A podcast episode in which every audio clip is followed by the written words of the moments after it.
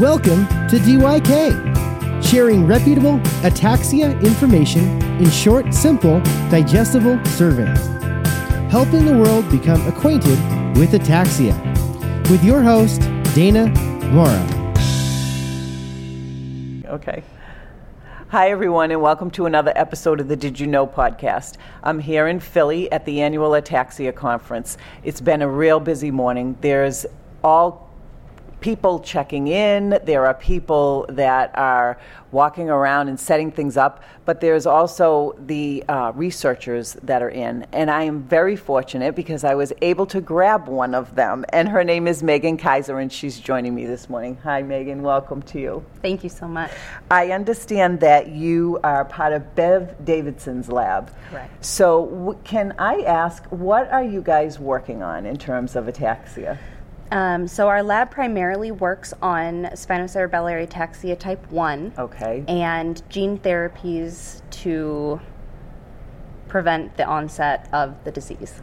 Okay. Um, we also have a grad student right now who's also looking at SCA2 and uh, looking at the new hot gene editing technology of CRISPR to um, learn more about the basic biology of the disease as well as potentially look to rescue phenotypes or pathology symptoms. so, tell me a little bit about your history and how it is that you came to be a researcher, and especially with a focus on ataxia and SCA1. Um, so I did my undergraduate work in integrative physiology, and I wasn't sure if I wanted to go into the medical field or research. And I went to a, a Midwestern college that was very focused on learning. And if you were even thinking about going into the medical profession, they wanted you to volunteer in the hospital with patients and also do research in your free time. So, it was kind of like a cross. So, you were actually fortunate because you get to see both sides. Exactly. And this is what kind of changed my life path forever. I, um, I spent time volunteering with patients in the burn treatment unit, which also had overflow from all of the toughest cases, I guess, and then the surgical intensive care unit. And it turned out that there were a lot of terminal patients with diseases that have no cure and no therapy available. And these the doctors, bless their hearts, were just trying to make improve the, the quality of life for the time remaining and that wasn't good enough for me it was very difficult to see that happening and not be able to go in and intervene and do something Yeah, it's almost like you're helpless, right? You're watching So something that you can't do anything about, and so you didn't want to sit back and watch that. You wanted to take action in some way. if there was a way. Right. So, and I was lucky enough to be working in a lab that was working on um, aspects of Parkinson's disease at the time, which doesn't really have a cure. Um, they have therapies right now which help. Um, and and it hit me. It was like this is it. We have to stop the problem before these people develop the disease. Um, and I went on to graduate school, and I was lucky enough to join one of the leaders in the gene therapy field at the time, Dr. Beverly Davidson. Um, and there had been a paper done a couple years before in her lab showing the proof of concept of RNA interference, which is basically um, targeting the nasty gene in these diseases and making it go away in in the person and and then leading to a therapy. And um, preliminary work had been done a great paper was published and i was like this is it. I This want it. to This do i want wanna to do, exactly I want to make all the bad genes go I- away. Yes. so I jumped on that and I was devouring all the literature on the ataxia community, really. And it's a, it's a pretty small community relative small to community. other Alzheimer's or the cancers. So um, I was trying to devour all this information. And my project kind of took off um, thanks to research models that were made by the people who discovered the genes that causes ataxia type 1 um, and I and I knew that this was this was what was going to be the helping situation so in school as a grad student you get very um, directed and and you look at the cell lines you're working with and you look at the the genes that you're working with. So you're like in the microscope, exactly. looking at all of that, and it's yeah, you're just very focused. And you're very um, taken away from reality, kind of. You're in your own little vial, if you will. Yep. Um, and when I uh, was close to graduating with my the- with my PhD, I was um, able to come to the National Ataxia Foundation meeting for researchers one year, and it was it.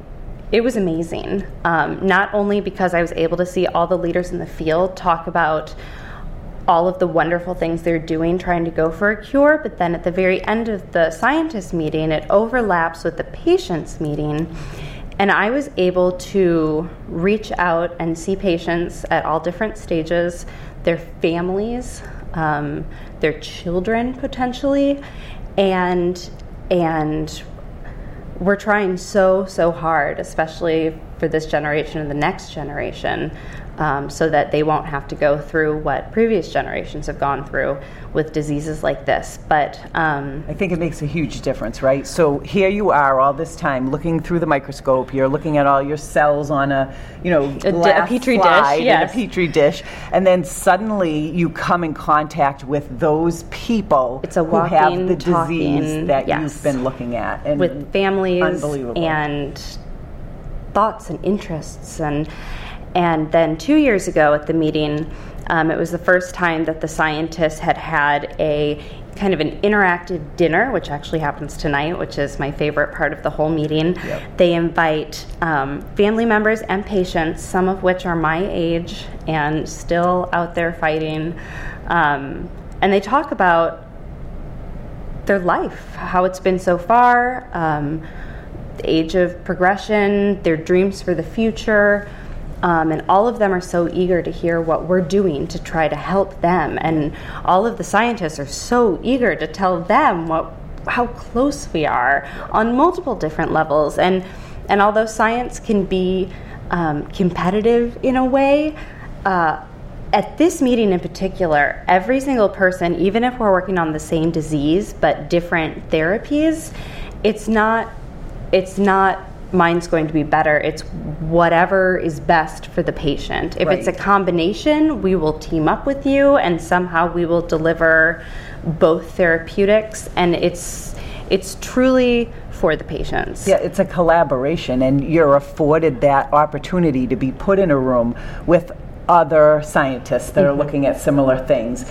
And what a great way to just take advantage of everybody's research and combine it all for the better of the patient. Yeah. Exactly. We have neurologists who have studied the disease for years. Um, we have patients, we have family members of patients who have since passed on but live to tell their story, and um, it it makes it all worth it getting up in the morning and going in. And when your experiment doesn't work, it can be very devastating Yeah. but it it makes you just kind of pull up your britches and hunker down and be Because like, you know this is a different help way. Mary. Exactly. It's like, you it's put not a that I and a name. right. No, and whatever it takes. That one didn't work. Okay, fine. I will find a different, better way to make this work to get closer to clinic. So.